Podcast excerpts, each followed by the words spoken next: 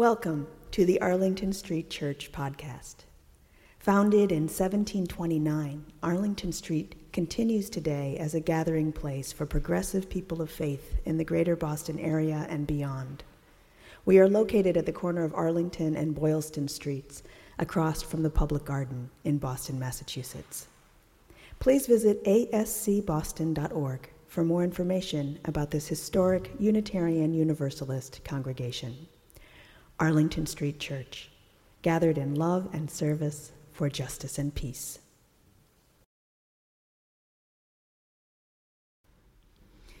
You begin to realize that you're always standing in the middle of a sacred circle, and that's your whole life. American Tibetan Buddhist nun Pema Chodron is speaking whatever you do for the rest of your life, wherever you go, the circle is always around you. Everyone who walks up to you has entered that sacred space, and it's not an accident.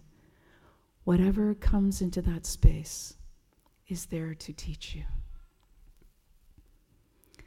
My grandmother's favorite biblical text is from Luke Of the one to whom much is given, much is expected. Having lived through the Great Depression, she wrote it on little torn edge scraps of paper, some of which she pressed into my hand, and some of which I found in my coat pockets or books I was reading. In this way, I was impressed with the full knowledge that I enjoyed many blessings that were not of my making, which called me to gratefulness and service. El Dia de los Muertos invites us to honor our dead and to remember the ways in which they touched our lives and changed us. It comes as an opportunity to be grateful to them and as a reminder to be grateful to those who are walking with us still. A lot of people have taught me and continue to teach me about the priceless gift of this very moment. To pay attention and to drink deeply from the well of the present. I learned it in the crucible of the AIDS crisis, in the virulent ravaging of beautiful young men I loved, their swift or slow deaths, and standing at gravesides, or in the dunes, or at the edge of the bay, casting their ashes onto the water. They taught me to say, I love you. I love you because there might not be another chance to get it right.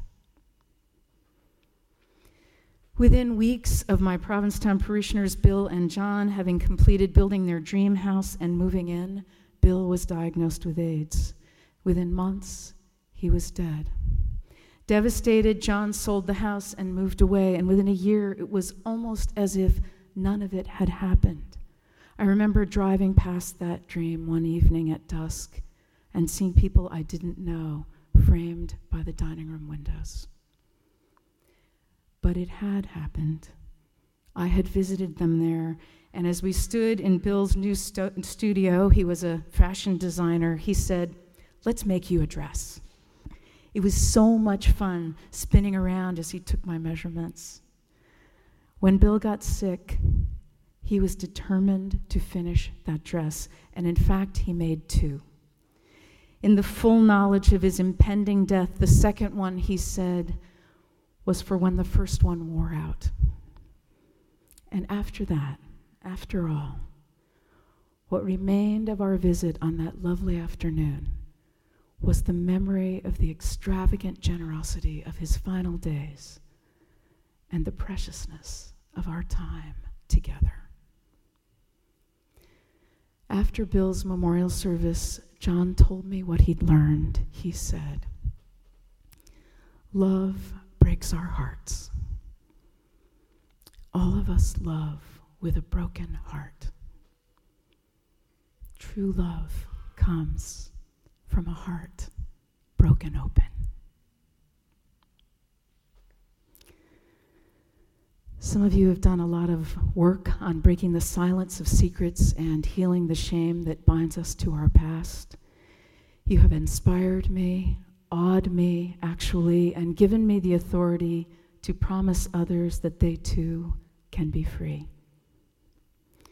Dana Greeley was the former senior minister here in Arlington Street and my mentor in the ministry.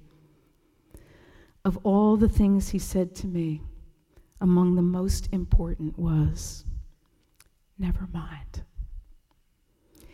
He was talking about something that had happened in the long ago past, something I dragged behind me like a broken wing. Of all the things he could have said, he said, Never mind. With that, I was free. We can say that to one another. In one shining moment, Dana taught me that you are not what happened to you.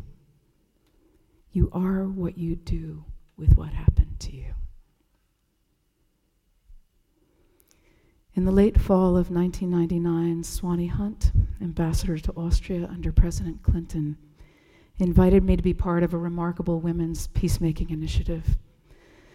The first of my two most powerful memories of that inaugural gathering is from the time before the opening plenary session. I was sitting in the middle of an empty lecture hall at the Kennedy School, just about to swallow a sandwich, when a side door opened. Ten South African women looking like royalty in full traditional dress entered the hall. And of all the places they could have sat, they came to sit with me. I was completely overcome. Nearly 20 years earlier, I had organized against apartheid. Here, at long last, were the people whose freedom I had dreamed free. And because the moment was so impossibly huge, I just did what my grandmother taught me to do and offered them the only food I had my sandwich. To my surprise and delight, down the row it went, first one way and then the other, each woman taking a bite, up and back and up and back, until it was returned to me with one perfect bite remaining. I can say with absolute surety that that sandwich was the most nourishing and delicious I have ever eaten. Shortly after that gathering, because of the privation she had experienced in prison, Nozipo, my closest friend from that cohort, died. But I remember holding her hand and understanding deeply that dreams are nourishing and freedom is delicious. Five years earlier, in a 100 day period, as many as a million Rwandans died at each other's hands, as much as 20% of the total population. The second of my two most powerful memories of the inaugural peacemaking initiative begins and ends with Aloysia Inyumba Post genocide, it was Aloysia who oversaw the burial of the dead and the resettlement of refugees and organized the adoption of the children who had been orphaned by the genocide. Aloysia had grown up in refugee camps herself, but went on to become the governor of Kigali Ngali province in Rwanda, having served as the executive secretary of Rwanda's post genocide Unity and Reconciliation Commission, based on the South African post apartheid Truth and Reconciliation Commission. There were many sessions of storytelling by both Hutu and Tutsi survivors.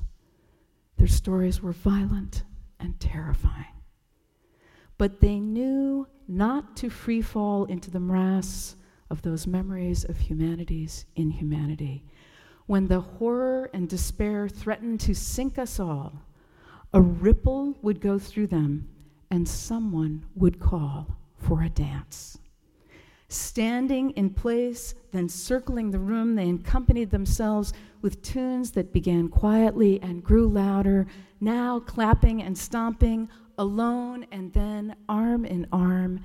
I sat in my seat, my eyes smarting with tears of deep sorrow and sheer awe at their determination and resilience but no one stayed seated for long. Up, up, they called, and so we danced. We danced, and then we sat again, strengthened, for more remembering, more telling. On the final day of the conference, the Rwandan woman brought me the gift of a long, wide swath of brightly batikked cloth and wrapped it around and around my waist. Remember to dance, they said. In 2012, at the age of 50, Aloysia died. I will never forget her. Remember, tell, dance. Remember, tell, and always end with a dance. The first and last of my dead that I remember is my grandfather. He was patient and kind, and he loved each of us, his children, his grandchildren, without condition. But I think he actually loved the whole world that way, too. After retiring from teaching English at East Boston High School, he would walk from his home in Arlington across the Pleasant Street Bridge and get on a city bus, delighting in the senior rate, as he said it, of one thin dime. He wasn't going anywhere. The ride was never about the destination. He'd just get on and visit. The bus driver, people headed to work or shop or to doctor's appointments. They were all his friends, and strangers were just friends he hadn't met yet. On the Day of the Dead, my Latin American friends tell me that the world, the two worlds, the veil between the two worlds, is very thin. I like to think that there is next to nothing that ever separates us from our dead. El Dia reminds us that our dead are always as close as the ways they live on in us. And that's up to us. Beloved spiritual companions, Nana is not gone. Not as long as any of us remembers that of the one to whom much is given, much is expected. We can remember the blessings not of our making give thanks, and serve. Bill is not gone as long as any of us remembers extravagant generosity and the preciousness of time together.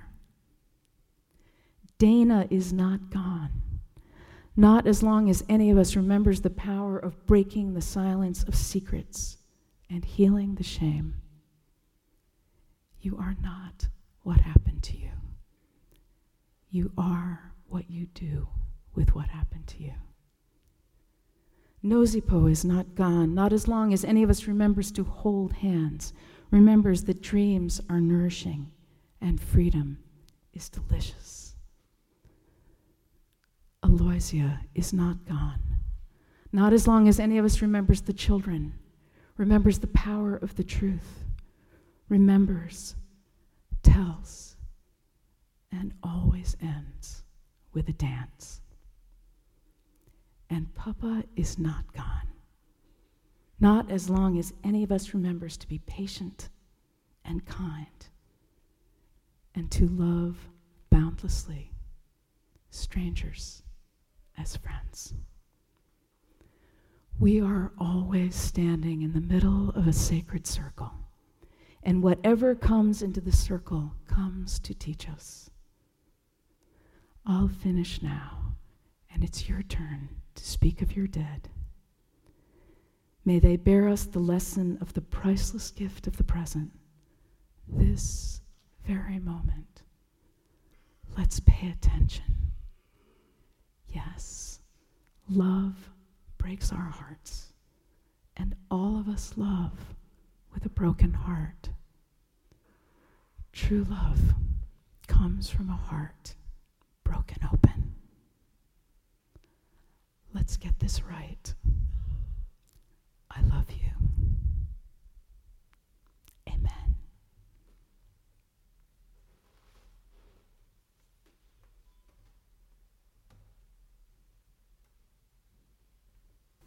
Thank you for listening to this week's podcast. We would love to hear from you via email at office at ascboston.org or through our Facebook page. If you would like to support the good work of Arlington Street Church, please consider a contribution by check in the mail or through our website, ascboston.org.